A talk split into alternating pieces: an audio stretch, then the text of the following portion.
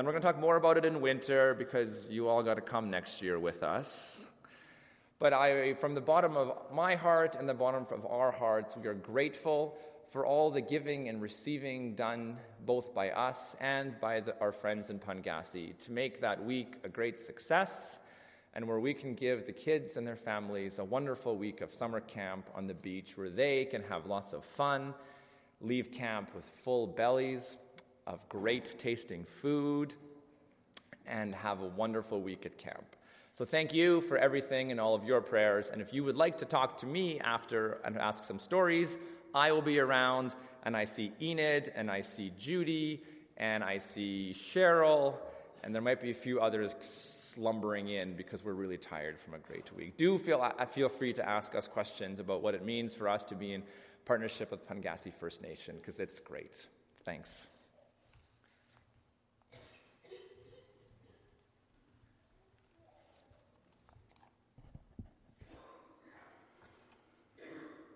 Our call to worship is Romans 5, verses 1 to 5. Therefore, since we are justified by faith, we have peace with God through our Lord Jesus Christ, through whom we have gained, obtained access to this grace in which we stand. And we boast in our hope of sharing the glory of God. And not only that, but we also boast in our sufferings, knowing that suffering produces endurance, and endurance produces character, and character produces hope and hope does not disappoint us, because God's love has been poured into our hearts through the Holy Spirit that has been given to us. Please pray with me. Heavenly Father, be with us this morning as we come to worship you. May the words of our mouths and the meditations of our hearts be acceptable in your sight. Come, Lord Jesus, be our guest. Amen.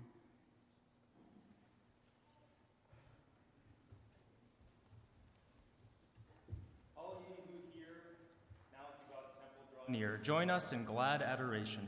Number 37 in the blue hymnal, Praise to the Lord, the Almighty. Please.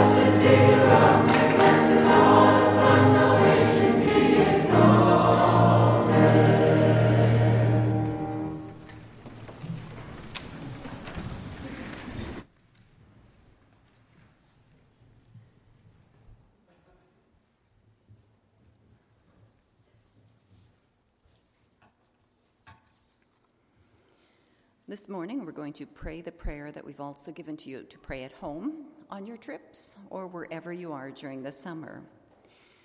There, as you do, you can hold up your arms in praise, cover your heart in gratitude, and fold your hands together in awe and adoration. If you would like to do that as I lead you through our prayer this morning, you can as well. So let us pray together. Lord, I consider all that is beautiful in our world, and I throw out my arms in praise.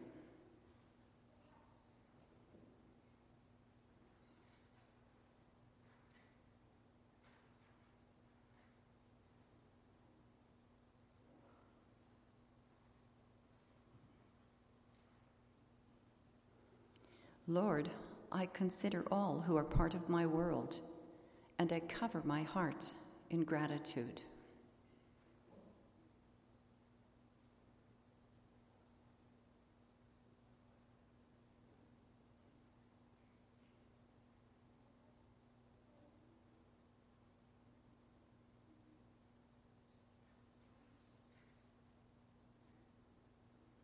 Lord, I consider all in my world which I do not understand, that which is wonderful and that which is not. And I fold my hands in adoration and awe.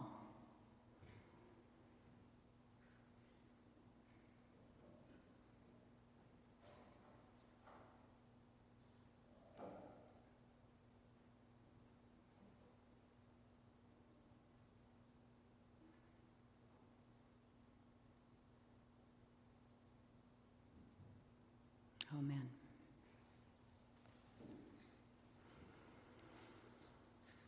Our scripture reading this morning is from the book of Matthew, chapter 26, verses 36 to 44.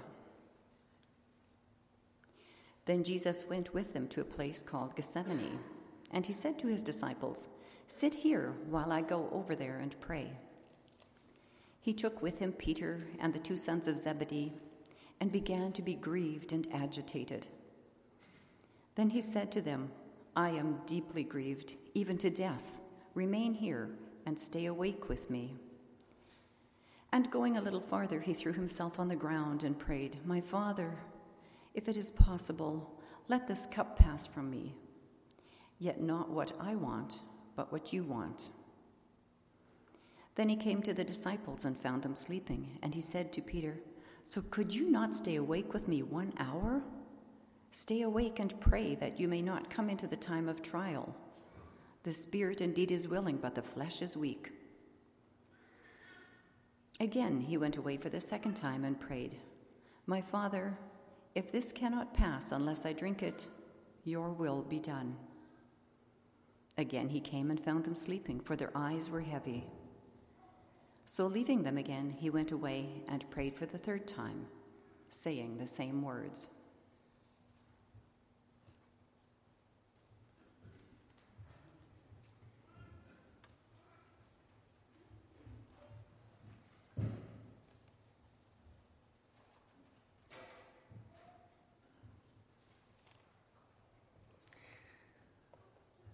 Last week I spoke about God being big and small, for lack of larger words. God immense, the maker of the universe, the one who holds all things together in Christ, becoming small, sharing humanity, dying to make atonement for the sins of humanity and defeat death, according to Hebrews, as we began it last week. Hebrews then elucidates. There's a bigger word, elucidates elucidates that somewhat in chapter 7 to 10, very heavy chapters which need a lot of Old Testament interpretation, which we won't delve into very deeply.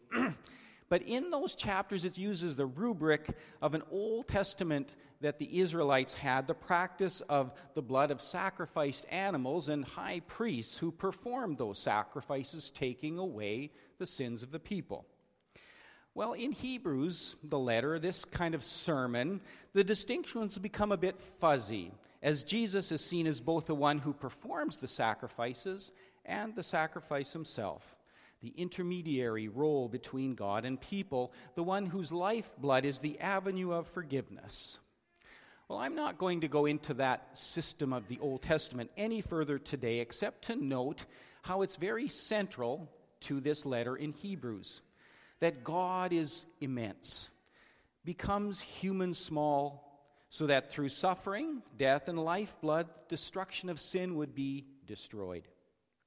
Now, there are a few theological points that are made in this scenario. One, that God is over everything and makes all things and give things reason and purpose.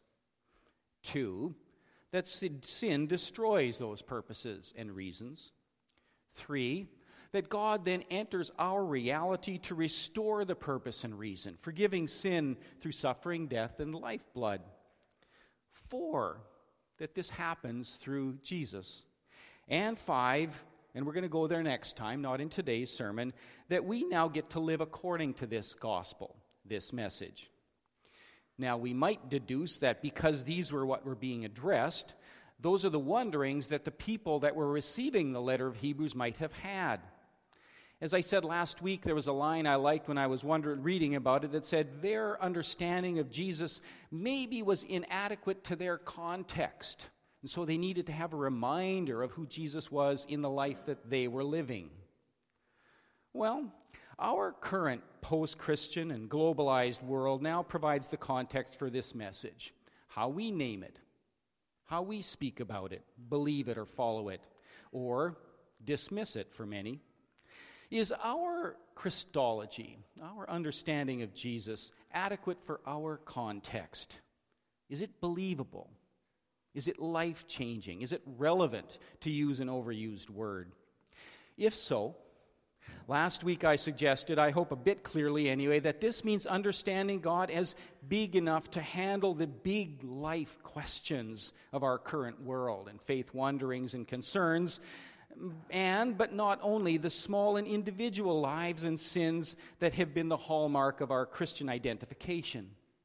You see, we live in a large world a globalized, connected, complex world in which Jesus needs to be big enough to address its issues and the sins that destroy it and us, while being small enough to assure us that our own seemingly insignificant lives aren't simply insignificant. And doing that, one theme that comes up and is repeated over and over and over in Hebrews is suffering and death and lifeblood. If spoken of in the language of high priests and sacrifices, well, it might be hard to grasp and likely feel unimportant, like it's just something they used to talk about. But if spoken of differently, maybe not. Maybe then very real, and that which helps us to embrace those as central to our message and living, the core of a faith that is a Christ who is sufficient for us and our world I'm going to ask the kids to come forward for the time with the children. If you look in your bulletins, um, Sean pointed out to me this morning that the first part is that Jesus suffering, and then it says time with the children. He says, I hope those aren't connected. And I, I don't think they are, actually. But I'll have all of you come up here now. Oh, you're going to sit way down there. Come up a little further, everybody. Sure. Good to see you all. Yeah. Boy, you look so so good you'd almost think you weren't in school, you know? You'd almost think you were at home every day with your mom and dad doing everything for you and you doing everything for them, having fun. Well, I want to ask you a question. A couple of weeks ago, I gave you all a prayer. Do any of you remember it at all, what we did? Maybe not. I'm going to keep doing it so we remember it. It was called our summer prayer. And you know what we do? We go like this. You all put your hands out there. And we thank God for something wonderful. So, does anybody have anything great that has happened this summer that you could say, Thank you, God? Does anybody have anything? What have you been doing this summer? Yes. You went to your Oma and Opa's house. Great. And that was thankful. What else? Anything else? Yes, Mabel.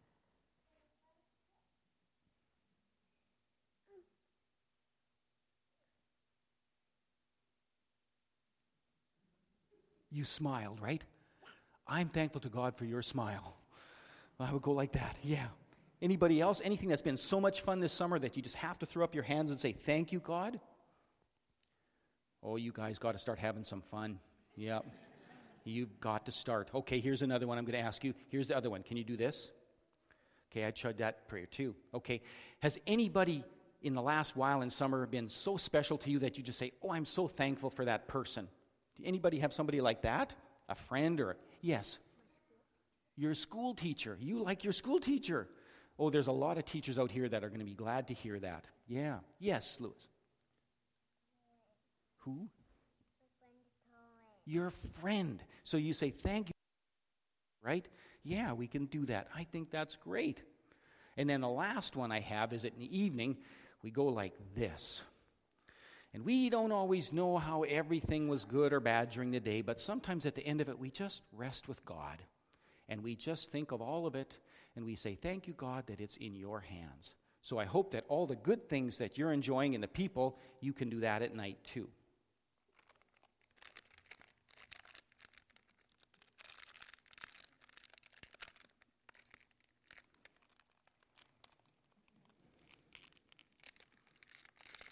You know, there once was a little boy years ago, and he was kind of taught there was a bowl of candies. It wasn't quite a candy like this. And he was taught that you are always supposed to let somebody else take the candy first. Have you ever been taught something like that, like let the other person go first? No? Good. Good. No. some of you say yes, some of you say no. Now, here's the question when you are taught that, do you do it? That's hard to do, isn't it? To let the other person go first, right? Ah, I remember that little boy looking into that bowl and it was a black candy with a wrapper on it. You could take the wrapper off, and you got that black candy. And that little boy looked at that candy and looked at that candy and looked at that candy, just kind of like you could look at this one, just looking at it. And you know what that boy couldn't do? Because his mom had told him not to. He could not have that candy before everyone else had had a chance to have that candy. Now, Sometimes we're told those kind of things and it doesn't make us very happy because it's just kind of like something we're not supposed to do. But you know what I think? I think that that mom was telling that little boy not to have that candy first because, well, I don't know, giving that candy to someone else would have made that other person sad, right? Or would giving that candy have made them happy? What do you think? Would giving the candy to the other little to the other one have made them happy or sad? Happy. Yeah. Sometimes we think that all the things we are told to do are just things that we can either do or can't, but sometimes we wonder if us not having something maybe makes somebody else happy, and sometimes that's a pretty good reason not to do something or to do something. Got a picture here for you. See that picture? Yeah. That's how all of you are going to look someday. Yeah. You are going to be that big. You're smaller now, but you're going to be big. I remember when these three were quite small, just like you, and I have pictures of them, and they're great. Well, you know, one day something was happening to one of these three, and it was already while they were this big. And one of the other ones in this picture, they said something that we actually wrote down in our book. They said, I would trade my happiness for the happiness of the other one so that they would be happy. Wow, I thought that's pretty special. They would say, I would rather that that person be happy if I can't be as happy as I would like to be. Kind of like looking at something that you really want. And sometimes you're going to have it, it's you're going to be yours to enjoy. Other times, maybe it's important to say, I would rather give it to someone else so that they can be happy. So, we're going to talk about that a bit in church today and talking about how the things that we do and that are hard sometimes make other people happy. So, here's one thing I'm going to leave with you it's Sunday, right? Yeah, you're home. Yeah, your parents or someone's home with you. What do you think would make them happy? Would they like to kind of like, yeah, maybe do some work for them. That might make them, would it make you happy? Maybe not. No, but it might make them happy, right? No, but that's exactly it. Anything else? Do sometimes do your parents like to have quiet time on Sunday afternoon? Do they like to be quiet? Do they say to you guys, "Let's could you be quiet, please?" Do they ever say that? No. No. Oh. Well, you know what you can try and do? Today, here's my here's what I'm going to ask you to see if you can do. When they say, "I'd like to have a little quiet time to go read my book." You know what you can say to them instead of saying, "Please come play with me?" You say, Yeah, go read your book for two minutes. Yeah, and then come and play with me. I, what I mean to say is maybe you can make your parents happy this afternoon by doing something that maybe you would rather do, but letting them do something that they would like to do. Let's pray, and then you can go back to your seats. God, we are thankful. Thankful that we are led by you to live in ways that can make other people happy. I pray that we will know how to do that in ways that also make us happy as we do it. In Jesus' name, amen. All right, go back to your seat.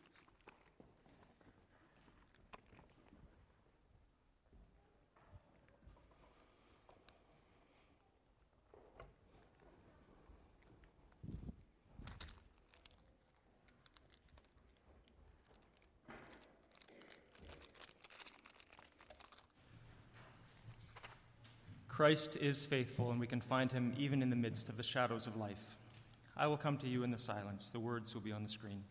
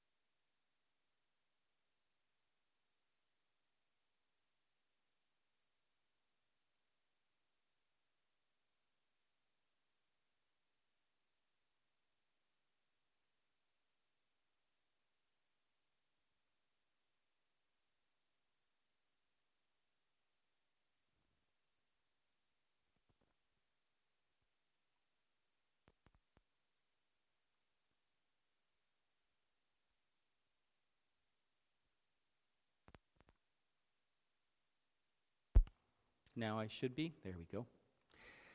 I got unplugged.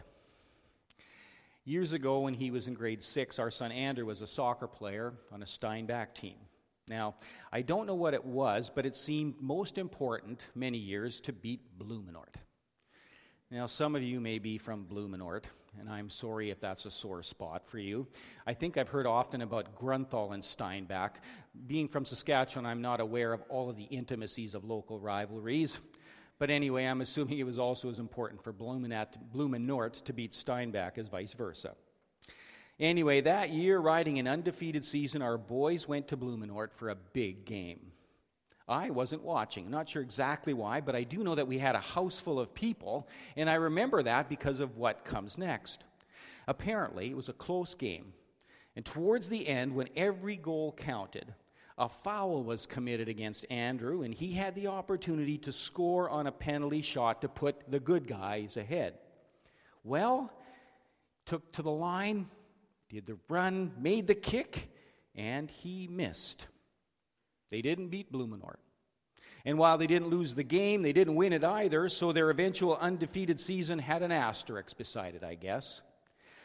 When Andrew got home, we were with a house full of people, he didn't say anything. He went straight to his room and closed his door. So we didn't even get a chance to talk to him then. But we found out later, when we finally broke through the door, what had happened. While not at the end of the world, it was for him at the time more or less that. It was a suffering moment. What that did, though, was send him and me as goalie onto a soccer pitch behind the SRSS for the next years, time after time after time, practicing free kicks. Sent him, drove him out there in a way which I don't think success would have. Fast forward six years, and he was playing for the SRSS, and they were in provincials. They were down two to one in a semi-final game, so it's lose or win or go home. Again, he was fouled in the box, this time with literally only minutes left to play. So he went to the line again to make likely what was one of the most nerve wracking kicks that he'd ever had to up to that point in his life, except for the Blumenort one. With his parents barely able to watch, one of them, I think, making an emergency trip to the bathroom so they didn't have to. He might have missed it again, but he didn't. He made it. Like I said, he could have missed it again. You don't always hit what you want. But failure and earlier suffering had led to dogged practice and determination, which led ultimately to something else. Now, it's hard to find those who have been given life to life with others and who are wanting to give life to others as God would hope for and as they would hope for, who have not suffered to do so. Just a couple of examples. Nelson Mandela led South Africa out of apartheid years ago. As a young man, he had fought against the systematic oppression, even violently, via bombing campaigns aimed at infrastructure in the country, not at people, but at infrastructure. He was eventually jailed as a political prisoner for 27 years. If the cinematic telling of his story is accurate, and there's been a number of movies made, his transformation in prison was truly remarkable.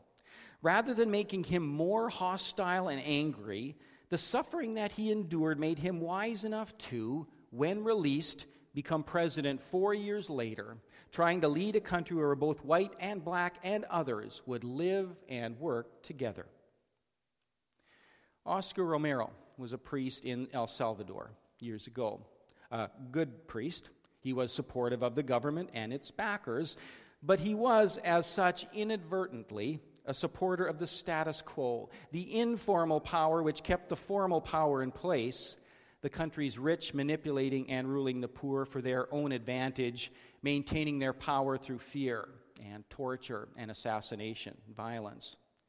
Well, Romero's life changed when he became archbishop and he began to understand and identify with the oppressed poor. His support for the people became so unbearable to the ruling elite that, deemed a danger to their political and economic interests, he was assassinated in a church while performing Mass. Just two examples, you could think of many, many more. Well, we swim in smaller ponds, don't we? Well, we just came back, for example, from Oops, sorry, I should read the rest of that paragraph, or you might think Pauingassi is a small pond. While we swim in smaller ponds, in our better moments, or let's say that those when we realize life really isn't all about us, we realize the same things about life and life lived with others.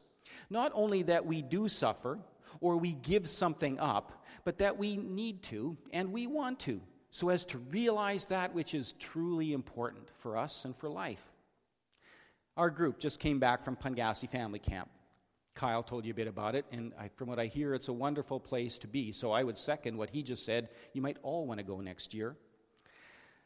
You might not know a woman who used to come to church here, Megan Edwards. She had gone to Prov. She was from Ontario, and she ended up here in Steinbach after her graduation, and she made Grace Mennonite her home.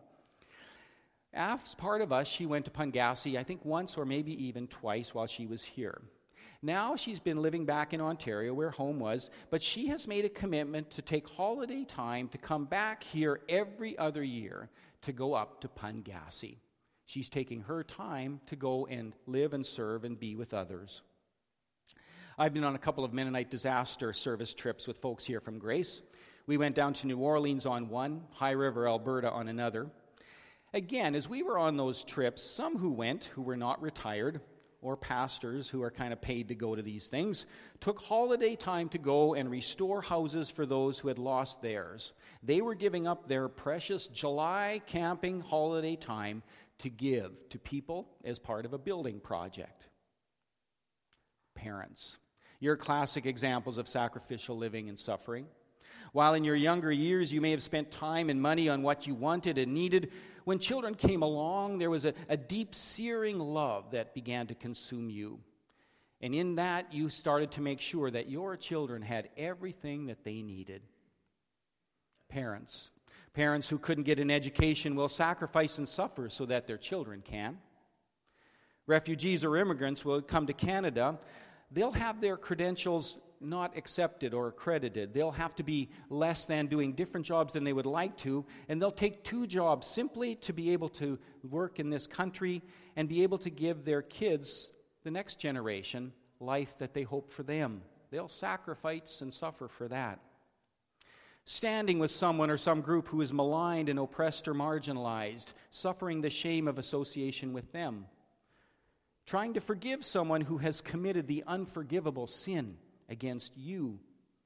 Taking the time to shop carefully, living with the hassle of buying stuff with less plastic packaging because the world doesn't need more plastic in its oceans and landfills.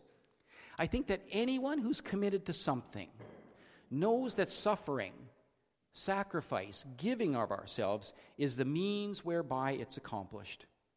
In our individual lives, it could be suffering and pain of failure, which sends us to a soccer pitch or a basketball court a piano to try again, a guitar, trying at that exam one more time, suffering, sacrificing our time, giving our energy and our enjoyment to that for the purpose of achieving that which we hope for. And anyone who undertakes a great cause for love and the good of others for God, showing mercy and kindness, offering forgiveness, does so knowing not only that suffering may occur, but that it's highly likely that suffering will be necessary if it's going to be realized. So I'd say that in both our own lives, then, or the great causes which are undertaken, it could be said, hardly without exaggeration, that suffering is required. Required. So, back in Hebrews, why would it be surprising that God's desire and hope for relationship between we and God we and each other, we in the creation, and we and ourselves, that forgiveness of sin and the transformation needed to move beyond relationship destroying living would be expressed and accomplished by any other means than suffering and death. Why would we be surprised to hear that suffering and sacrifice is required? While possibly seeming outdated, practices such as high priests and sacrifices, which, if you take the time to read Hebrews 7 to 10, you'll read about the truths that are being communicated there are far from outdated. But we see Jesus, who was made lower than the angels for a little while, now crowned with glory and honor because he suffered death, so that by the grace of God he might taste death for everyone. In bringing many sons and daughters to glory, it was fitting that God, through whom everything exists, should make the pioneer of their salvation perfect through what he suffered.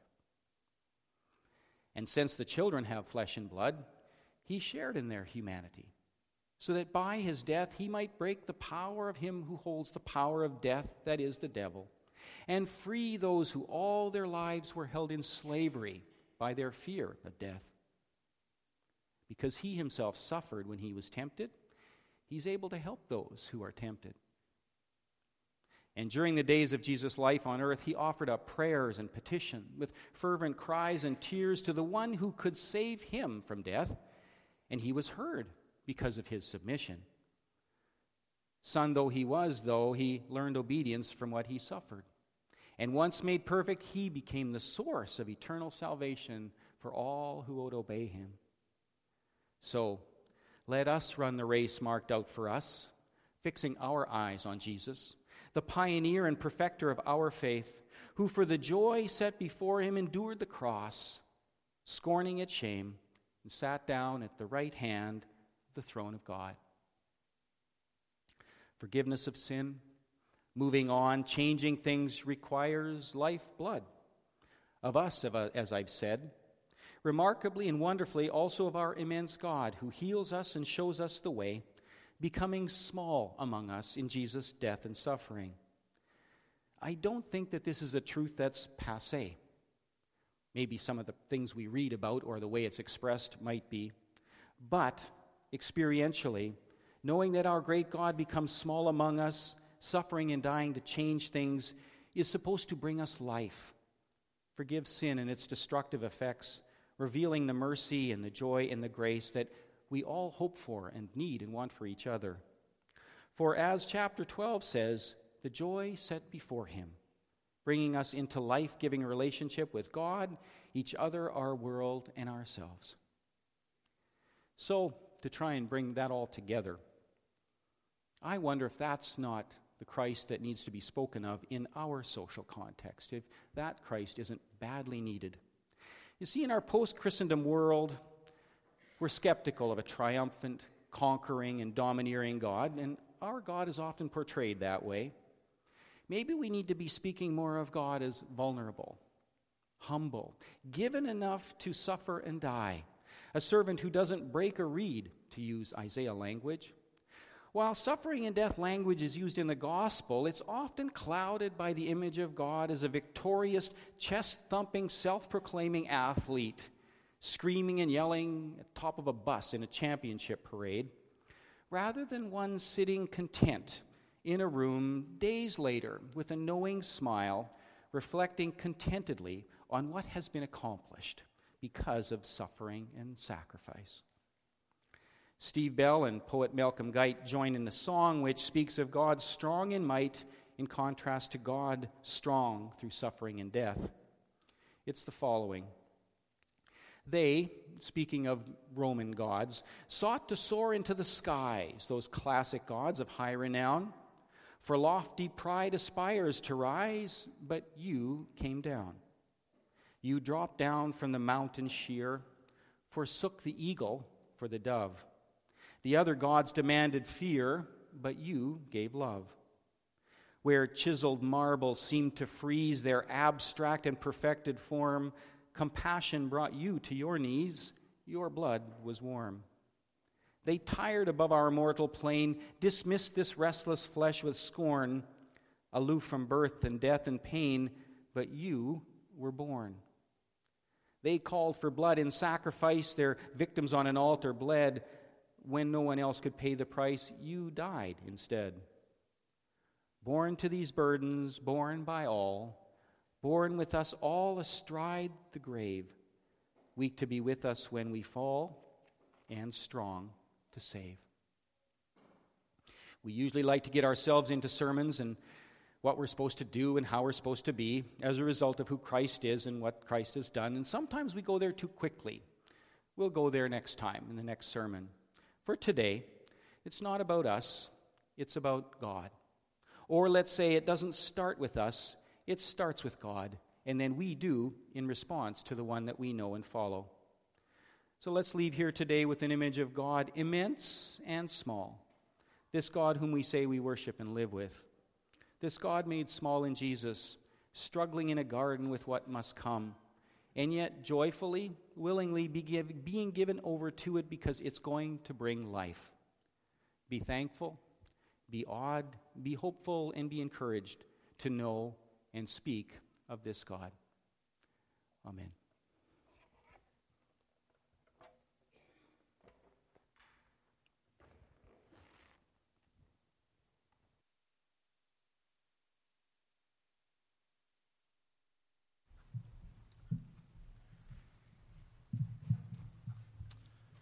Let's respond in joy with Glorify Thy Name. Please stand if you're able. The words will be on the screen.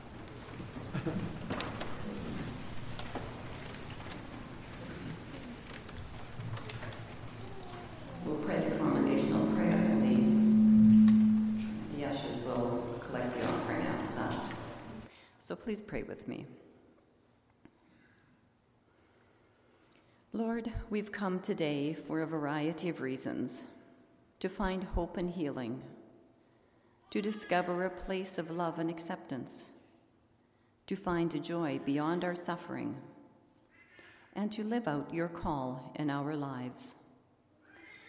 We ask for courage and strength to reach beyond ourselves in order to truly become part of the kingdom of God.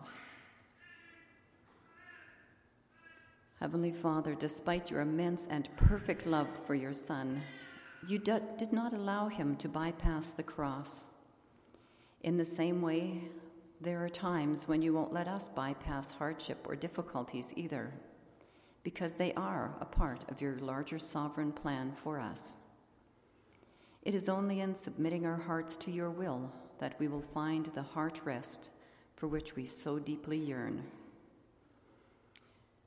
Dear Jesus, please help us to lay down our agendas that are mostly driven by personal comfort and freedom from pain in the same manner that you did. Thank you that you will never fall asleep on us as your disciples did on you. Give us the strength to joyfully submit to the Father's perfect will. We pray this morning for Thelma Gunther, Margaret Boschman, and Leona Rempel as they struggle with health issues. Please give them healing and hope. We pray for Linda Martins. May she find contentment and joy as she visits with fellow residents at Bethesda Place. We pray for Daniel and Damaris, Joshua and Eliza as they spend time together as a family. We pray for the women and children who find safety at Agape House. May you hold them close in their distress and upheaval. We pray for Ta and Tay Trin as they mourn the passing of Tay's brother. Comfort them, Lord, as they grieve. And we pray for our high school graduates as they enter a new chapter in their lives. May they remember fondly their classmates and teachers of the past many years and honor and thank their parents who have been active participants in helping them achieve this milestone. Help them to choose wisely as they make decisions about their future. Thank you, Lord, for all of the blessings you bestow upon us each and every day. Please bind our gifts of money with the gifts of our worship and our service. Amen.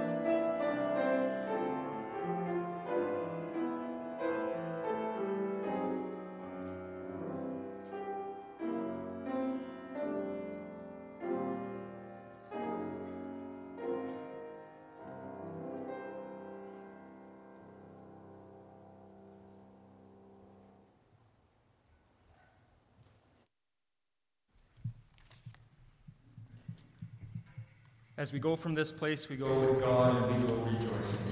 We will walk with God. Number 78 in the Green Book. Please stand